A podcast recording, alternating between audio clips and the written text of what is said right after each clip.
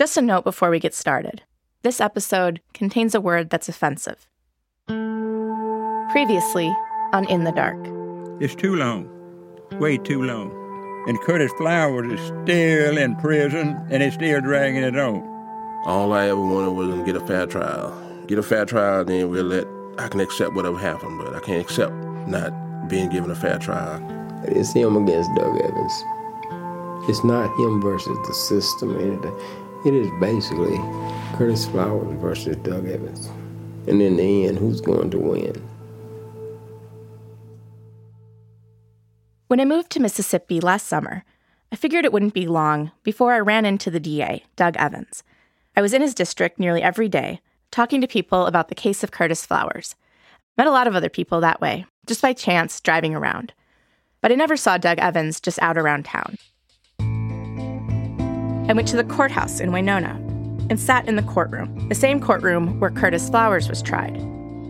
I sat through several days of court proceedings in the fall and again in the spring I saw dozens of defendants shuffle in and out of the courtroom on a variety of low level drug offenses.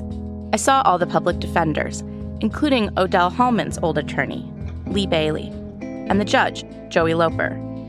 I even saw Bojack, the route witness, who had joked to me back at his house that my microphone was being tapped by the Russians. Bojack had been called to serve as a juror on a grand jury. He got out of it by telling Judge Loper that he couldn't read or write. There were no trials held in Montgomery County for the entire year that I was reporting in Mississippi. Every single case was resolved by a plea. And so, Doug Evans never needed to be there. He would send his assistant prosecutors to handle the daily churn of courthouse business. As I kept reporting, I kept not seeing Doug Evans. I went to Friday night high school football games.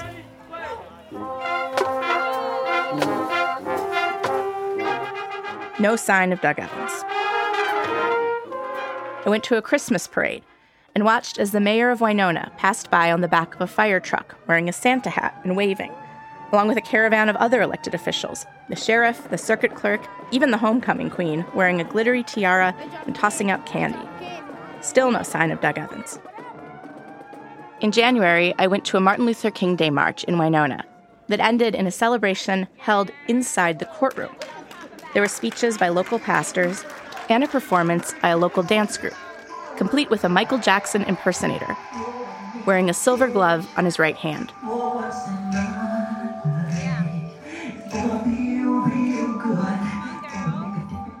Still no sign of Doug Evans. And so Doug Evans remained a bit of a mystery to me.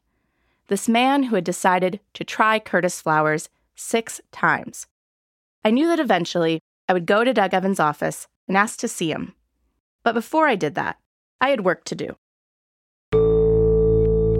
I wanted to try to find out as much as I could about Doug Evans, his childhood, his career, his record as a prosecutor. Anything that could help me understand this man who had decided to pursue Curtis Flowers so relentlessly.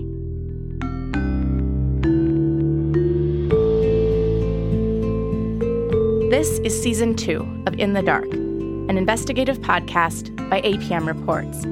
I'm Madeleine Baran. This season is about the case of Curtis Flowers, a black man from a small town in Mississippi who spent the past 21 years fighting for his life, and a white prosecutor who spent that same time trying just as hard to execute him.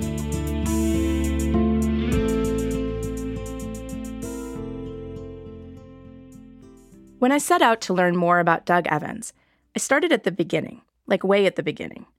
Doug Evans was born in 1952, and he grew up in the town of Grenada, Mississippi, about 25 minutes north of Winona. We talked to one of Doug Evans' childhood friends. His name is Johnny Cox, and he grew up on the same block as Doug Evans. Johnny Cox has had a stroke, so he's a little hard to understand. It was a quiet neighborhood, and everybody pretty much respected everybody. It was pretty much almost all white at that time. Johnny Cox said the neighborhood where they grew up back then, it was quiet, and everybody pretty much respected everybody. And he said that the neighborhood was almost all white. Johnny Cox is white, and Doug Evans is white. And he said that he and Doug Evans would spend their time as kids going to movies, playing in tree houses, that kind of thing. On the black side of town, growing up, was much different. I talked to a black woman in Grenada about what it was like for her growing up as a kid back then. Her name is Diana Freeland Foster. She's just a year older than Doug Evans. When we went to the movies, of course, we would have to go in the balcony, those kinds of things. And then the water fountains, of course, I knew the water fountains were different. And this is how it had been in Mississippi for a long time. Black people did not have the same rights as white people. But then, in the summer of 1966, when Doug Evans was turning 14 and getting ready to start high school, something remarkable happened in the town of Grenada, though it's now been mostly forgotten. That summer, a young pastor named Martin Luther King Jr. arrived in town, along with an entire group of civil rights organizers. King was just passing through, on his way to Jackson, as part of a civil rights protest called the March Against Fear. Reporters from national TV news networks covered the march as it arrived in town. The Mississippi March is getting close to Grenada. This town has had its share of Ku Klux Klan activity also. In fact, one state police official told me that for some reason, a lot of Grenada's white residents just like to cause trouble. To the Negro marcher, then, Grenada represents the first in a long string of towns between here and Jackson where race hatred is notorious and where law enforcement is sometimes open to question. Martin Luther King left Grenada after a day or so, but a number of the civil rights organizers who were with him stayed in town to help people there organize to fight for their civil rights. Together, they created a group called the Grenada Freedom Movement. The hub of that movement was a Baptist church called Belle Flower. People would pack the pews to listen to speeches and plan the movement. I have a recording of one of those speeches.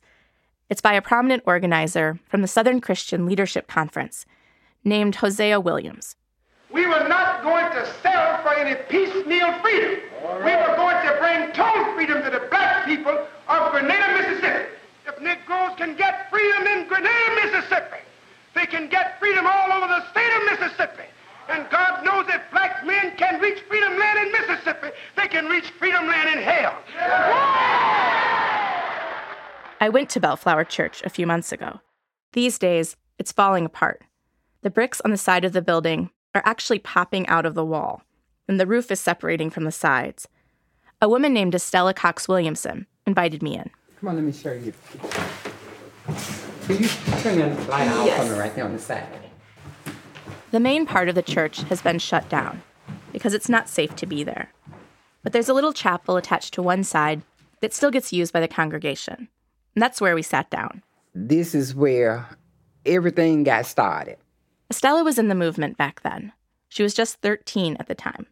And she told me that back in the summer of 1966, they organized marches almost every night. Like if we was going to go and protest, you know, picket, we would have the meetings here at church. And um, then we would get out and go and march around the square, you know. The marchers would walk to downtown Grenada, and they'd make a loop around the square, passing under the shadow of a statue of a Confederate soldier. Many of the marchers were teenagers, or even younger. All the marchers were black, with the occasional exception of a few white supporters, mostly from out of town. Some nights, as many as 500 white people would descend on the square and the streets surrounding it. 500 white people in a town with a total population, white and black, of about 9,000. The white people would be armed with rocks, bottles, and even fireworks, and they would hurl them at the marchers. It was like the entire town was involved in this, in one way or another, or watched it happen. Doug Evans was a teenager at the time, and this was what he saw going on around him. He would have seen the marchers, seen the violence. It was impossible to ignore.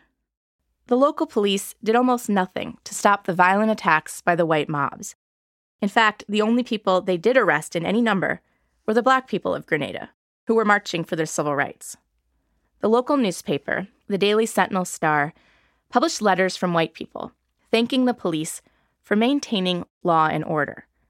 One of those letters said, quote, the citizens of Grenada should be proud of the law enforcement officers in regards to the way they've handled the situation. The letter was written by a grand dragon of the Ku Klux Klan in Mississippi.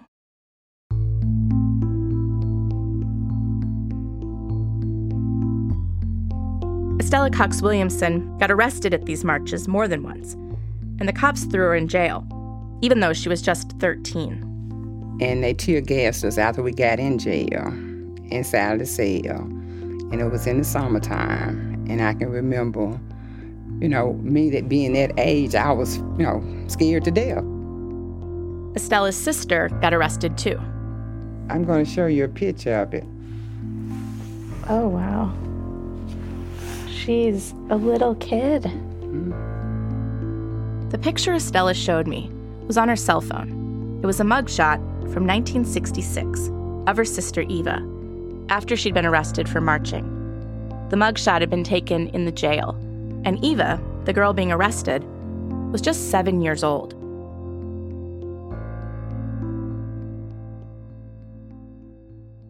That summer, something else happened too. A federal judge ordered the all white schools in Grenada to open enrollment to black students. More than 100 black families signed their children up to attend previously all white schools that fall. One of the schools in the middle of the integration fight was the high school. It was called John Rundle. And that year, Doug Evans was starting high school there as a freshman. On the first day of class, in September of 1966, hundreds of students, black and white, made their way to John Rundle High School and to the elementary school next door as crowds of white men gathered in the streets. That morning, a high school teacher named Buddy Pender had the windows open in his classroom. And um, I was trying to call the roll, and it I, I couldn't call it because across the street. I heard the sound of kids screaming and and and grown people with axe handles hitting elementary uh, age children with axe handles to uh, keep them from coming to school. They were on their way to school.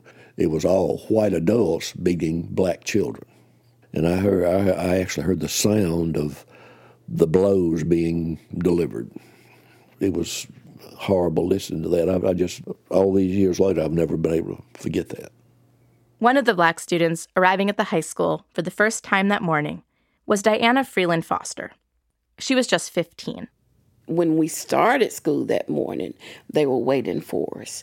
Uh, the police was there and they were supposed to have been protecting, but of course, there was no protection. And when we got there that morning, I mean, there were just folks everywhere. I mean, just white folks everywhere.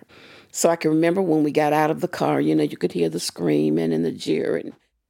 Diana rushed inside the school, but she'd only been in class for a few hours when all of a sudden the bell rang and everyone was told, Class is dismissed, go home. And Diana and her friends gathered their things and walked out the front door. So we went out uh, and the school is really was a beautiful school, great architecture, and it was had all of these high steps. And so we looked out and we saw all of these men. And at that time, of course, it looked like hundreds to me, but they were everywhere. They were in trees, they were under trees, they were on the sidewalk, they were on the school lawn, they were everywhere. You know, and they had sticks, they had bats, they just whatever, you know, instruments, weapons, things that they could use for weapons. 15 year old Diana saw this white mob, and right away she turned around to go back inside. But she ran right into the principal. He was blocking the door. The principal said to us, You all can't, you've got to go home. You can't come back in here. You have to leave the school. You have to leave the school grounds. And so, what did you do? we walked out into the mob. Mm, they beat us.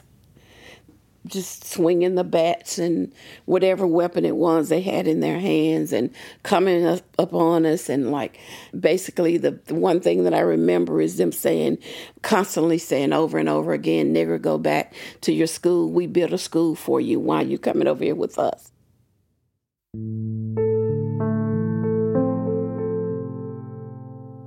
By the time Diana got home from school that day, she'd been beaten up.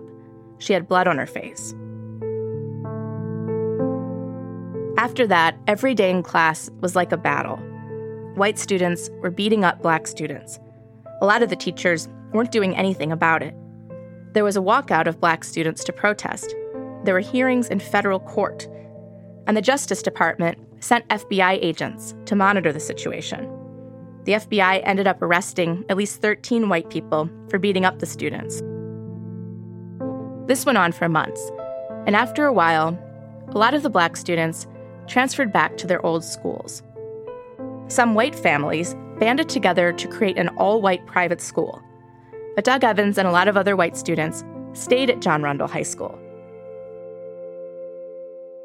I found an old high school yearbook from Doug Evans' senior year. In his class photo, he's wearing a black bow tie and suit jacket. He had long brown sideburns, and his dark brown hair is swept to one side. Doug Evans didn't appear anywhere else in the yearbook. He's not listed as a member of any clubs or as being on the honor roll or playing any sports. He wasn't a class officer. The teacher at the high school, Buddy Pender, said he remembered Doug Evans from back then. Evans was one of his students. Buddy Pender told us that Doug Evans didn't stand out one way or the other. He was, you know, just very low key, hardly noticed at all, you know. In a million years, I wouldn't have thought that kid ever been a lawyer. He was a okay student, but I mean, you know, it just you just don't ever know about your kids what they're going to amount to as far as their, uh, you know, their interest or uh, as the years go by, you know. So, but no, I wouldn't have thought Doug would have been the DA. Uh, never would have. But that just shows you don't ever, you don't ever know, never sell anybody short, you know. After Doug Evans graduated from high school, he decided to become a police officer. He joined the police force in Grenada, and he got a degree in criminal justice from Delta State University. He also later worked for the sheriff's office as a deputy. I talked to a man who served on the police force with Doug Evans back in Grenada in the 1970s. His name is Freddie Tillman. I went to see him at his house one day. And Freddie Tillman told me he still had a photo of him and Doug Evans from back then, lying around somewhere. He went to find it. So, what are we looking at? Can you read that? Let's see. Okay, front row, left to right. Oh, C.D. Evans. That's Would that be him? Oh, right there. Yeah, that's Doug. I worked with him day and night a lot of times. He treated everybody fair. But he, he done his job. I asked Freddie Tillman what it was like to be a law enforcement officer back in the 70s. Ridiculous. Uh, in 1966 is when they had the civil rights marches here. And law enforcement, when I started, you still were going through the repercussions from it. Mm. Uh, there was a lot of racial tension back then. And at that time, we had we had more trouble out of the blacks as far as violating the law. When I started, there was about all that got arrested was blacks, and and they were they were congregated on one little specific area where they all went for their parties and all, and uh, the police department was always there, and if, if one of them got to fighting, if they were doing something bad, they'd get arrested. Half the time they had to fight them. The police department had to fight them to, because they were fighting, but uh, but it, it would come across like they the police department was harassing the blacks and uh, when, like I said, when I started, there was that's the way it was. Back then, there were very few black police officers on the force. One of those officers was a man named Clyde Simmons. And Clyde Simmons told me that when he first applied to become a cop, he was rejected. He said the only reason he ended up on the force, the only reason there were any black cops on the Grenada police force at all in the early 70s, was because of a federal employment discrimination lawsuit filed by the NAACP. Clyde Simmons told me that eventually a federal judge basically ordered the police chief to hire him. That took so long, I really didn't want it. But after the jury, you know, told me that I had to accept it, so I felt good about it. But when Clyde Simmons became a cop, he found out that he didn't have the same authority as the white officers. They told us no, we couldn't uh, arrest white. You couldn't arrest white people? That's right. Mm-hmm. Did they say why? No. So, how does that actually work? Like, so like you'd pull someone over, and what would happen? Well, we would we would if you pull someone over, you would have to just hold them there, and, and then you would have to you know radio in for a white officer. You know, then he would come and make the decision. So, how did you feel about that?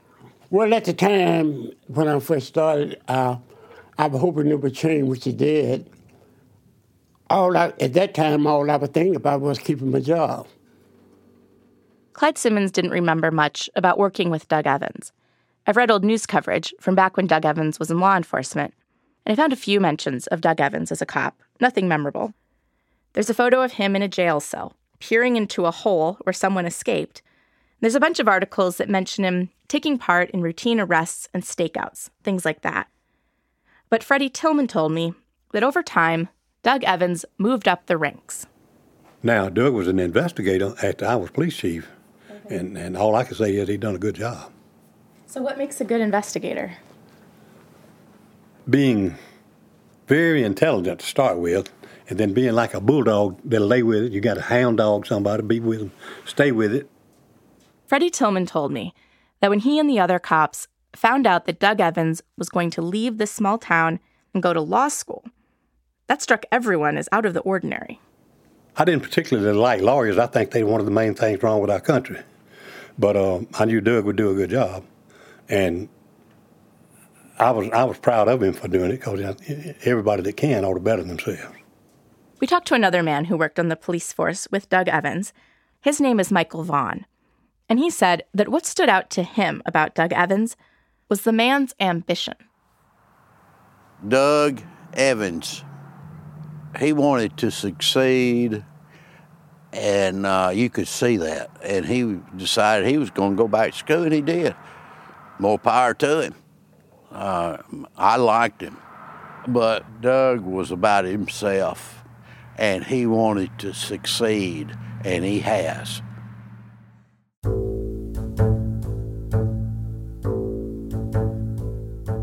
Doug Evans went off to attend law school at the University of Mississippi, about an hour or so north of Grenada. He became a lawyer and got a job in the DA's office, working as an assistant prosecutor.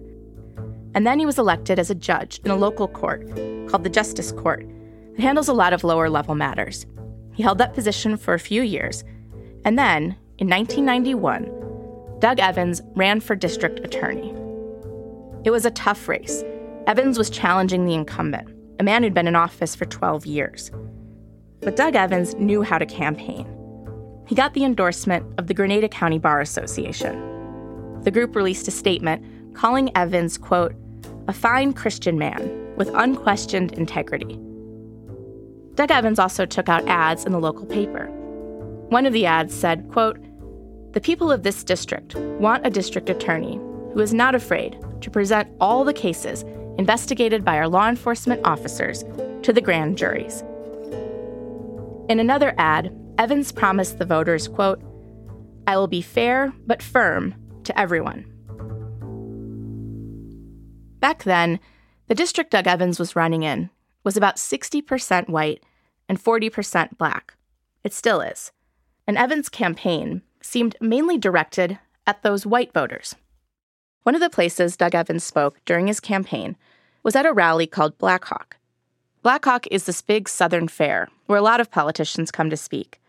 Our reporter Parker talked with the person who invited Doug Evans to speak at Blackhawk back then, in 1991. His name is Bill Lord. Well, most of the people that come to the Black Hawk Rally are working class people. They go to church there in the community, they raise their families there, and they have traditional values.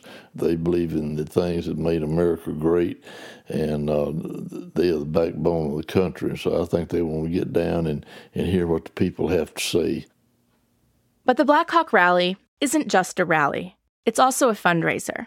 It raises money to pay for buses to send kids to private schools, schools that were created during integration by white families who didn't want their kids going to school with black kids.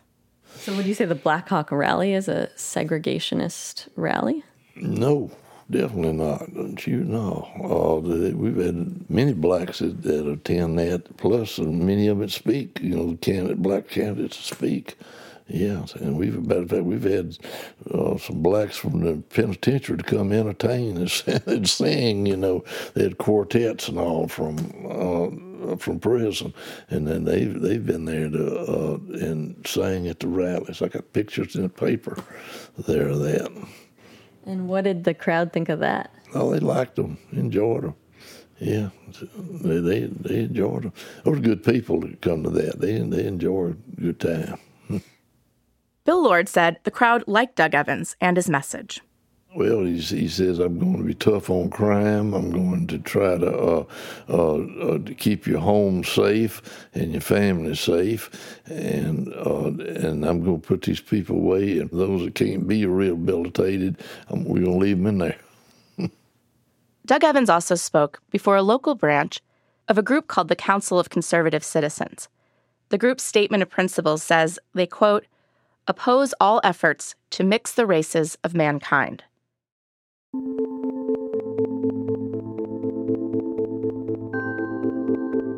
Doug Evans won the election. He became the district attorney, and he's held that position ever since. Every four years, he runs for office, and every four years, he wins. Almost always, Doug Evans is the only option on the ballot. In the 26 years that Doug Evans has been the district attorney, he's only been challenged once. It happened back in 2003, when a local attorney ran against him. Evans won that election easily. I talked to a lot of attorneys who've gone up against Doug Evans, not just in the Curtis Flowers case, and they all describe Doug Evans as formidable. These attorneys told me that where Doug Evans excels is in the courtroom. I talked to a public defender in Attala County named Richard Carter about what Doug Evans is like at trial. He has great appeal with the jury. He's almost preacher like. Like the jury hangs on his words, and he's very poetic, might not be the right word, but he's. Uh, he's got a style about him where it's it's very comfortable and relatable to the people in this district. Public defender Lee Bailey told me he's gone up against Doug Evans a lot over the years. Don't try a case against him because he's like a bulldog. If you get the judge to sustain an objection, he can come right back and try go again. He's a bulldog. He goes after them. I mean, he's nice, well mannered, but when he wants somebody, he tries to get them. If he believes that he's right, he's going to go after them. Spent a lot of time over the past year in the state archives in Jackson, Mississippi, reading old newspaper stories about the cases that Doug Evans had prosecuted. The papers mostly just covered the big ones high profile murder cases that went to trial. And a clear picture emerged of Doug Evans from reading these articles of a prosecutor who's tough and who excels at convincing juries to vote for guilt. Doug Evans had prosecuted cases against gang members who'd shot each other in feuds. He'd gone after a woman who appeared to have hired a hitman to kill her husband. In a glowing profile of Doug Evans, headlined DA Accustomed to 14 Hour Days, Evans is quoted as saying, It is my belief that guilty persons be sentenced to as much time as allowed by law. When we've done that, we've done all we can do. Evans also said, quote, I don't think anyone should be let out early. I also found out that the case of Curtis Flowers wasn't the first time that Doug Evans had sought the death penalty. He's actually tried to get it at least 26 times. He's convinced juries to sentence all kinds of people to death an 18 year old who robbed a store and killed the store's owner, a man who robbed a convenience store and killed someone in the store and then drove off and killed another person at a gas station. In one murder trial in 1993, Doug Evans quoted from the Old Testament to convince jurors to vote for death. According to the local paper, Evans quoted from the book of Genesis Whoso sheddeth man's blood, by man shall his blood be shed. And while I was reading all this news coverage of these high profile cases, there was one detail that stood out to me. And that was that in these articles, sometimes there'd be just one line that would say something like, This jury of 11 whites and one black convicted so and so, or the all white jury returned a verdict of guilty. And reading about these trials and the race of the jurors on these trials, it made me think of the Curtis Flowers case, where the juries were also all white, or mostly white, in every trial, where Doug Evans had used his peremptory strikes to exclude black people from the jury more than once. I started to wonder how often was Doug Evans doing this? How often was Evans striking black people off his juries? It took so long to find the answer to that question. How he did it after the break.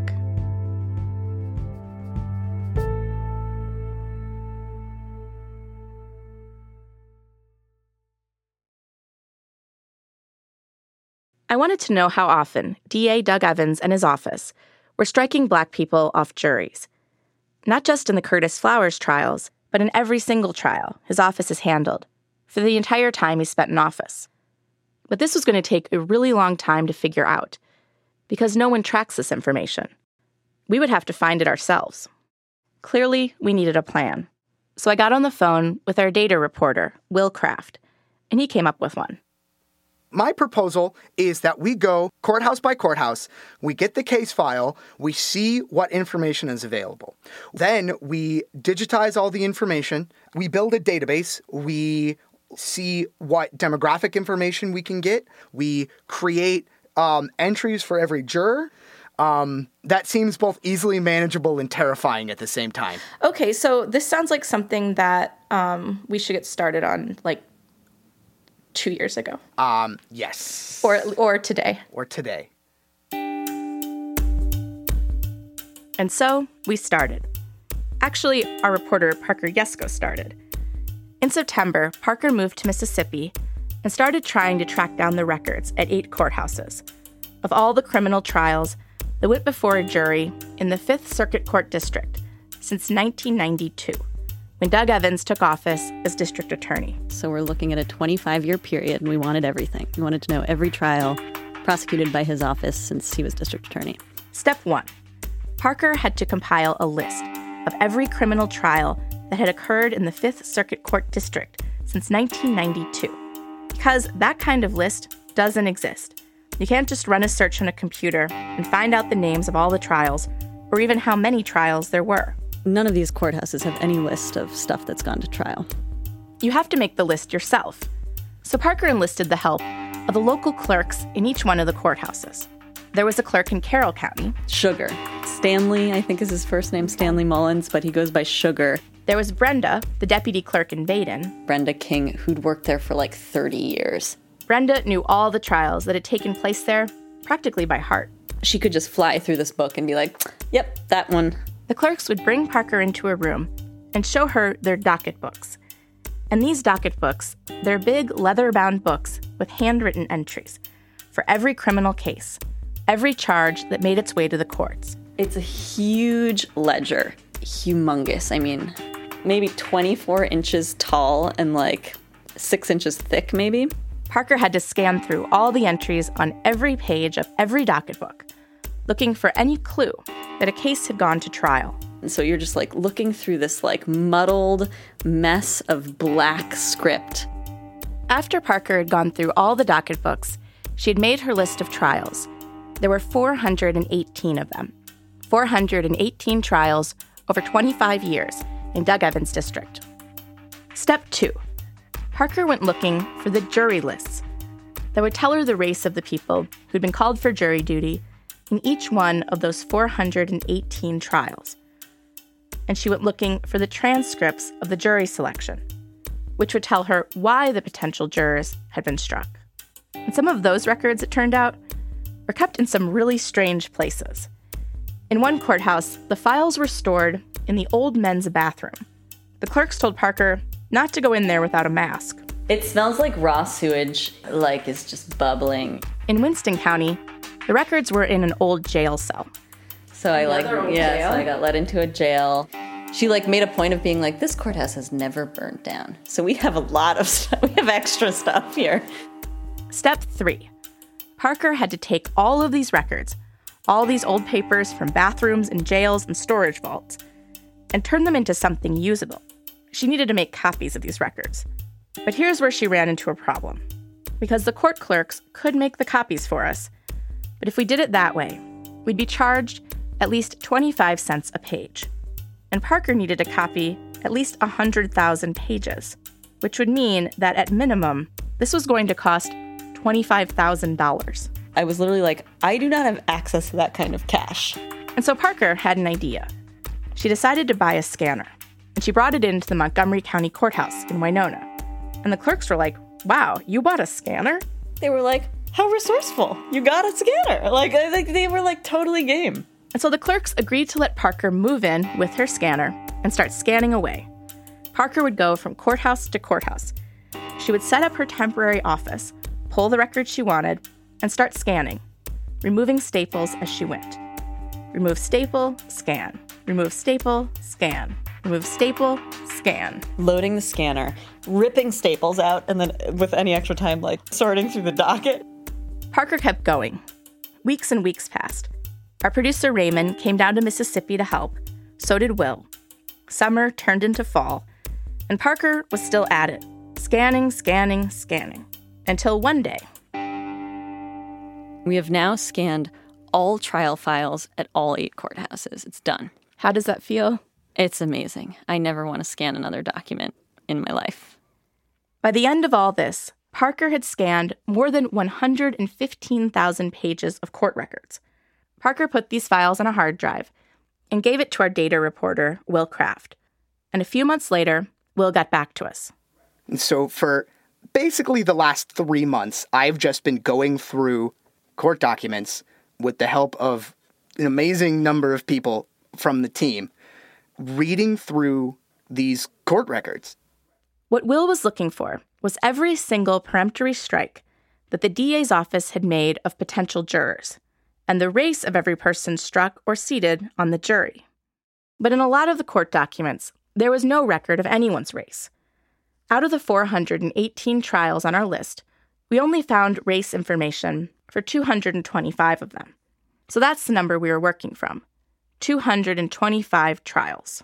And then we went we went into a computer and we typed the name of the juror, their race, and then who they were struck by, whether or not they were struck by the state or the defense, or whether or not they were chosen for jury duty. Will put all of this into a database that he built, and then he analyzed all this data. He ran his methodology by statisticians. And then, after all of that, after three months of data entry and analysis, and many months of Parker gathering all the raw materials, Will was finally ready to tell me what he'd found out about what Doug Evans and his office had been doing in jury selection in all those trials. So, just the top level finding is from 1992 through 2017, over these 225 trials, covering a large number of crimes, there exists a very large disparity between the way that prosecutors exercise strikes against black and white jurors. What Will had found, looking across all of these trials, spanning 25 years, was a pattern. A pattern of the DA's office, under Doug Evans' tenure, striking black jurors at a much higher rate than white jurors. The prosecution struck black jurors at a rate almost four and a half times the rate at which they struck white jurors. Four and a half times the rate. Doug Evans' DA's office, in the trials we looked at, was striking black jurors at four and a half times the rate they struck white jurors. Put another way, they struck 50% of all the black jurors that came in front of them. And they only struck 11% of all the white jurors. Wow. Will had found that Doug Evans' DA's office had struck half of all black jurors in the trials he was able to look at, and only 11% of all the white jurors.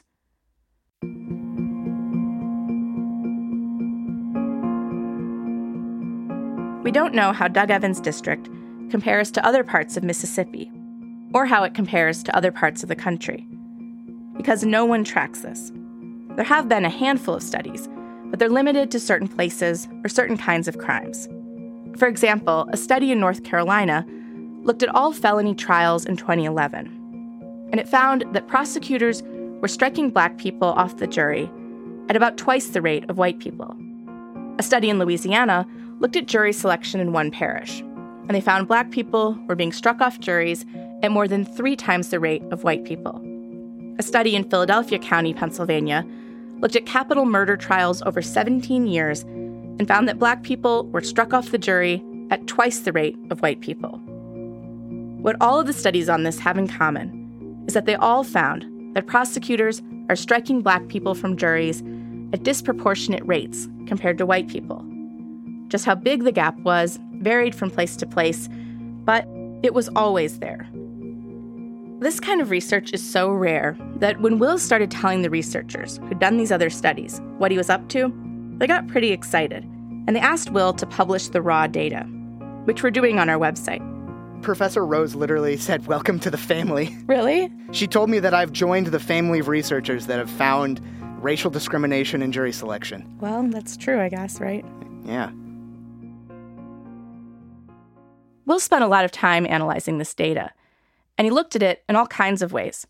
So, one of the things I was wondering about was are there certain types of crimes where you don't see this kind of difference in striking black jurors versus striking white jurors? Like, are there a certain kind of scenario where you don't see this? I had that same question, and I wasn't able to find one. You would think at wow at all at all of all the different That ways is surprising. in all the different ways I filtered the data, I could not find a scenario where they were struck at the same rate or the state struck more white jurors. I looked at capital murder, violent crime, drug offenses, and then burglary and crimes against properties. Every single one of those types of crimes striking black jurors at a higher rate. Will examined everything he could think of to see whether there was something else that could explain our findings, something else that could explain why the DA's office was striking black people off juries at a higher rate than white people. Some reason other than because they were black. Like maybe the DA's office was striking potential jurors because of the specific answers they were giving in jury selection. So Will looked into that. He looked at the questions jurors were asked. Do you have family members that are related to police? Have you been the victim of a crime? Um, for death penalty cases, did the juror express some kind of reservation about, you know, imposing the death penalty? And then Will looked at the answers potential jurors gave and controlled for those answers. At the end of it, none of them made the importance of race go away. Black jurors are still more likely to be struck than white jurors, even when taking into account all of this other information. No matter how Will ran the model, the conclusion was the same. Doug Evans' office was striking black people from juries at a much higher rate than white people. Doug Evans' office was engaging in a pattern, a 25 year pattern, of preventing black people from serving on juries in this district. A 25 year pattern of trial after trial where the jury box was mostly white. Black people entering the courtroom on trial for all kinds of things burglary, arson, sexual assault, murder, and staring over at the jury box and realizing that this trial, their fate, in this small southern town, was going to be decided mostly by white people. And it wasn't just that. What this data also meant was that across Doug Evans' district, black people were being disproportionately denied the opportunity to serve on juries. Black people were being denied the opportunity to be a part of this powerful process of determining someone's guilt. And this isn't just about whether or not the race of a juror makes a difference and how that juror sees a specific case, which way they vote, guilty or not. It's more fundamental than that. To disproportionately exclude one group of people from serving on juries, it's like excluding one group of people from voting. It's denying people access to power in a democracy. And yet, after a year's worth of reporting, after collecting more than 100,000 pages of court records, and looking at all this data, we'd found out that that was exactly what was happening here, in Doug Evans' district, under his direction.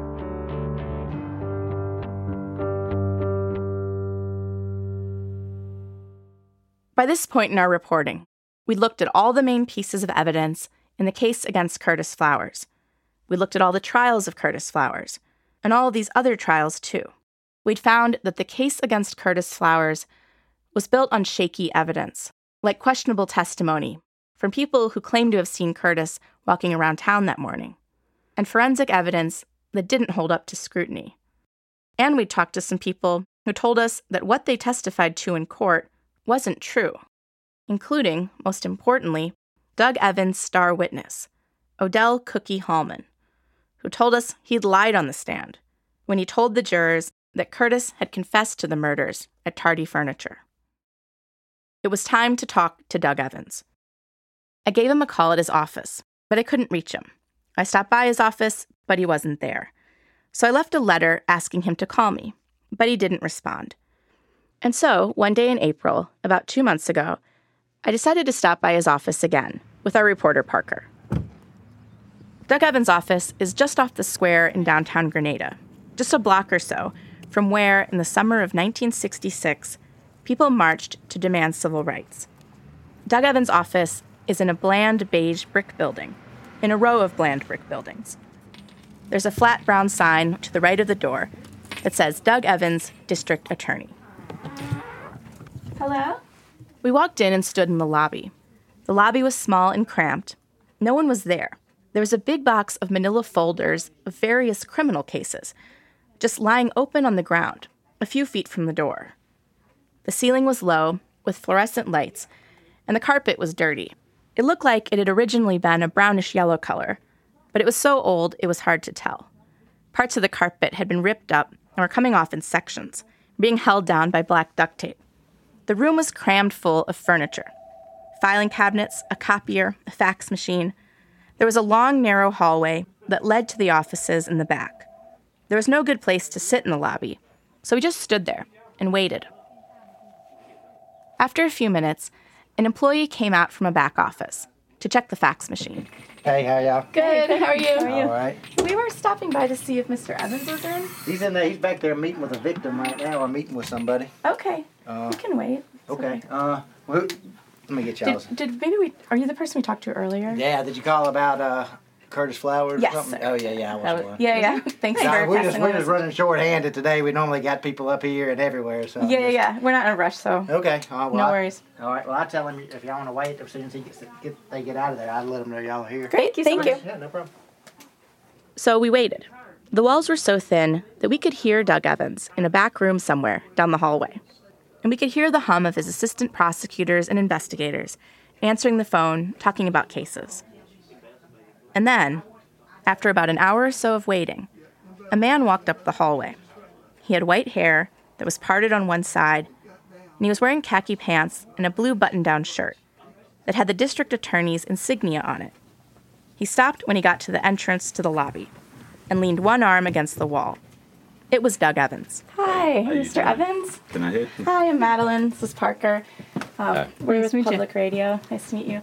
Um, we were stopping by because we've been reporting on the case of Curtis Flowers, and we wanted to talk to you about the case. I can't talk to anybody about the case. It's still pending. Oh, so you can't talk because it's pending? When it's finally over, then we can. But as long as it's pending, I can't go into any facts about the case. It's been pending for so long. Yep. Doug Evans stayed in the entrance to the lobby.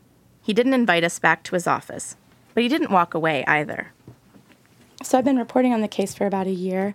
And what about it? Um, I've talked to a lot of people. I've talked to a lot of the witnesses who've testified at trial. And what I would really like to do is just to sit down and go through what I found out and get your response to it and talk to you about it. Could we do that? Not until it's finally over. Then I'll be glad to. Uh-huh. There's some stuff I think you might want to know, though. Well, I'd be glad to look at anything, but I'm not going to do it on anything that's made public. If there's something that you know about that you think I need to know, I would appreciate you getting it to me. But uh, news, doesn't matter what form of news, is not the way to try cases What's the right way? in a courtroom. Have you had to talk a lot about the case over the years? Really? No, Like local reporters or anybody coming to talk to you? very little. What do you make of that? That's the way it is in this district. The news doesn't, they usually report on who gets convicted and things like that, but the news around here normally doesn't try to mess up cases by putting a lot of stuff in the news like they do in some parts of the country. So, but it would it mess up a case to talk about it? Sure, It would. I told Doug Evans that I thought it was remarkable that he decided to try the case six times. But Doug Evans said, really wasn't that big of a deal. The number of times it's tried doesn't really make that much difference. At the time I went to talk with Doug Evans, Evans had just received some validation from the Mississippi Supreme Court. the court had denied Curtis Flowers direct appeal from his latest trial. That's the sixth one. And although that still left Curtis with other ways to appeal his conviction and death sentence, it did put Curtis closer to execution than he'd ever been before. So, do you think this is going to ever be over? Sure. How? Well, it may be pretty close now. It's closer to being over now than it ever has been, that's for sure. Yes. Yeah. Um, what'll it be like when it's over, if it's ever over? Well, like on any case, you just want to get them finalized. Finalized. So, are you confident that you have the right person, that Curtis Flowers is guilty? That I will answer definitely. No question at all. And how come? I'm not going to go through all the facts, but if you followed the trials, anybody that can look at the facts can tell. And that's that's about all I can say on that. Mm. Um, so I've read all the trial transcripts and looked at everything, and we've talked to a lot of jurors who've said, "Look, there's a reason we only deliberated for a little over an hour, or you know whatever the case may be." But when you look at the individual pieces of evidence and really like pull them apart, it doesn't take very long for a lot of that to fall away. Like you look at some of the jailhouse. It, it'll fall away if somebody tries to get it to, but if you look at the evidence and what was there, uh, it is very strong. I told Doug Evans that in the course of my reporting, I'd found problems with the evidence in his case against Curtis Flowers. When I looked at the case, it does strike me that the evidence is very weak against him. Yeah, I don't know where you get that. You hadn't looked at the evidence if you think that. I mean, there are witnesses who, um, people who've given. There's, there's nothing weak about this case. Any juror that I have heard, except the ones that were lying to get on the jury, I haven't seen one yet that tried to say in any way that the evidence was not strong. Lied to get on the jury. Doug Evans had just casually accused people of lying to get on the jury. He was accusing these unnamed jurors of a crime, and he did it in such an offhand way, as though it wasn't a big deal for the DA to level accusations of perjury in a death penalty case. And Doug Evans wasn't done accusing unnamed people of crimes. I tried to ask Doug Evans about Frederick Veal, the jailhouse informant, the one who told us and said in an affidavit that he'd worked with Evans and the sheriff to make up a story about Curtis Flowers confessing to him so that he could get a reward. And then he reversed himself after the first trial. But, like, how do you reconcile then, like, the jailhouse snitches, like Frederick Veal, for example, who reverses himself? Like, when that happens, well, I could explain that to you, but I can't while it's on the record. Uh, because there were a lot of illegal things that were done to get him to change his statement. Done by whom? I'm not going to go into that. Illegal things? Yes. So, presumably by Curtis's defense lawyers? Yes. That's a pretty serious charge. It would be. So, you're, but you're not going to say what the evidence is for that? Or who it is. But I mean, you're the district attorney, so if you're not going to comment on Curtis's case at all, but you are going to just accuse Curtis's. I'm not accusing anybody. I told you that there were some illegal things that were done. That's all I said. Hmm. I'm not accusing anybody of anything. Doug Evans is the district attorney, and he was accusing people of crimes, and he was doing it without providing any evidence. Because Doug Evans is the DA, if he was aware of a crime taking place in his district, he would most likely have the ability to prosecute it.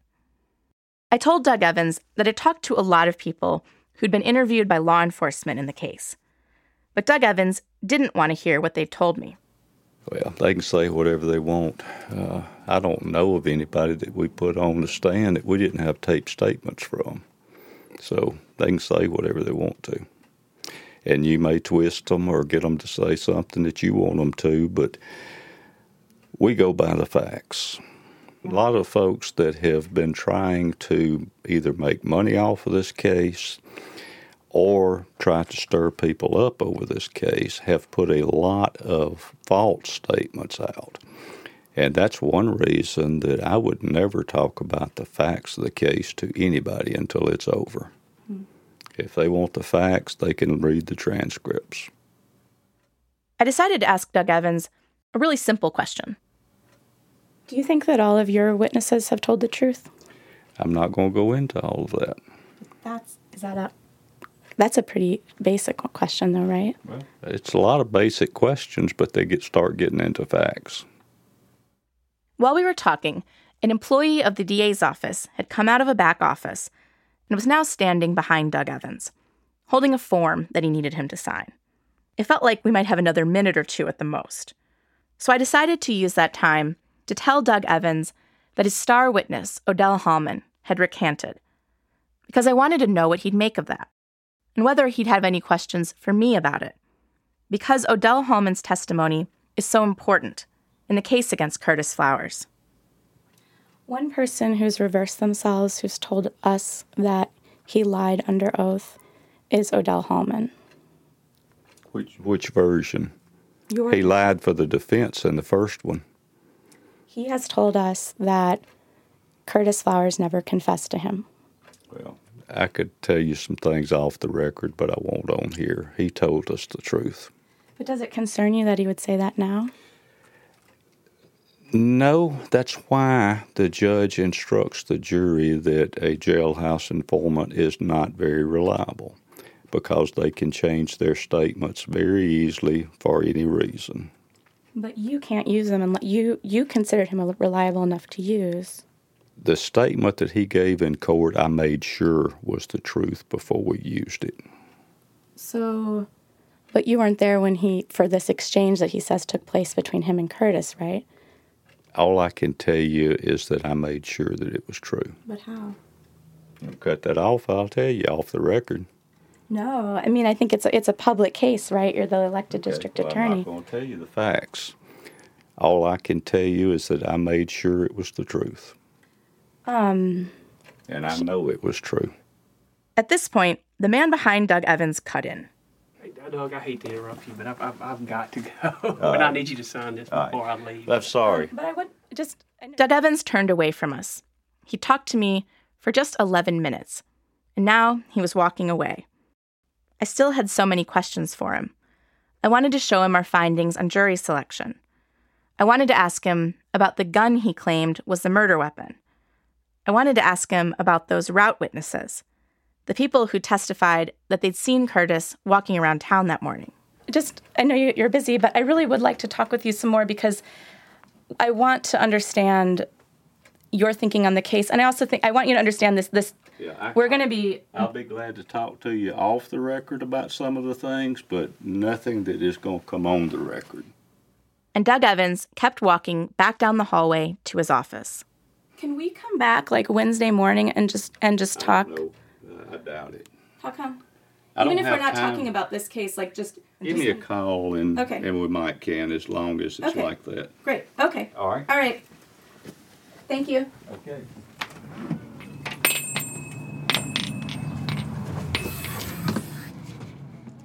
I called Doug Evans that Wednesday and stopped by his office, and I've called him many times since then, but he hasn't responded. I wrote him a detailed letter with a long list of questions. Doug Evans didn't respond with any answers. I did get a brief letter from him about a month ago in response to a public records request we'd made for information on the criminal record of Odell Hallman. In the letter, Doug Evans said that because Mississippi law does not require him to release that information, he would not be releasing it.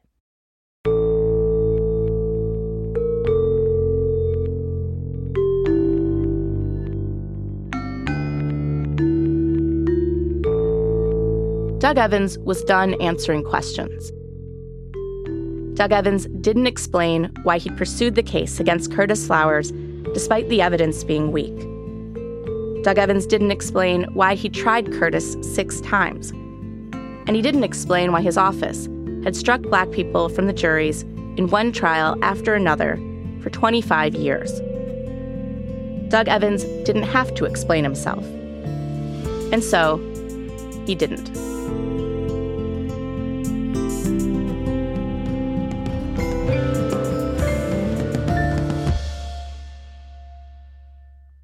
And there's one more thing that Doug Evans didn't explain.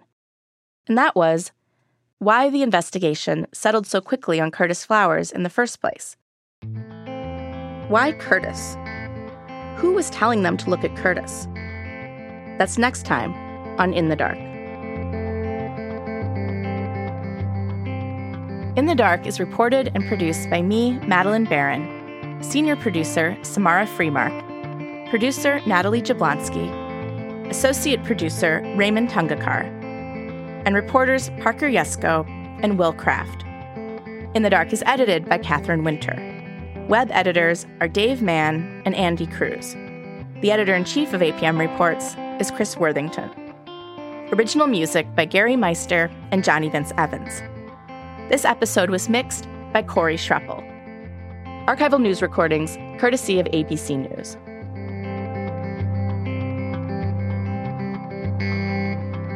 We have a lot more about our analysis of jury selection on our website, inthedarkpodcast.org. We have an explanation of how we did it, and we've got a visualization of every juror we gathered race data on in our database, all 6,763 of them. We've got some great videos up there too.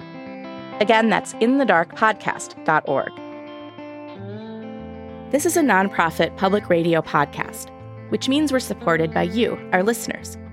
Show your support with a donation of any amount at inthedarkpodcast.org slash donate.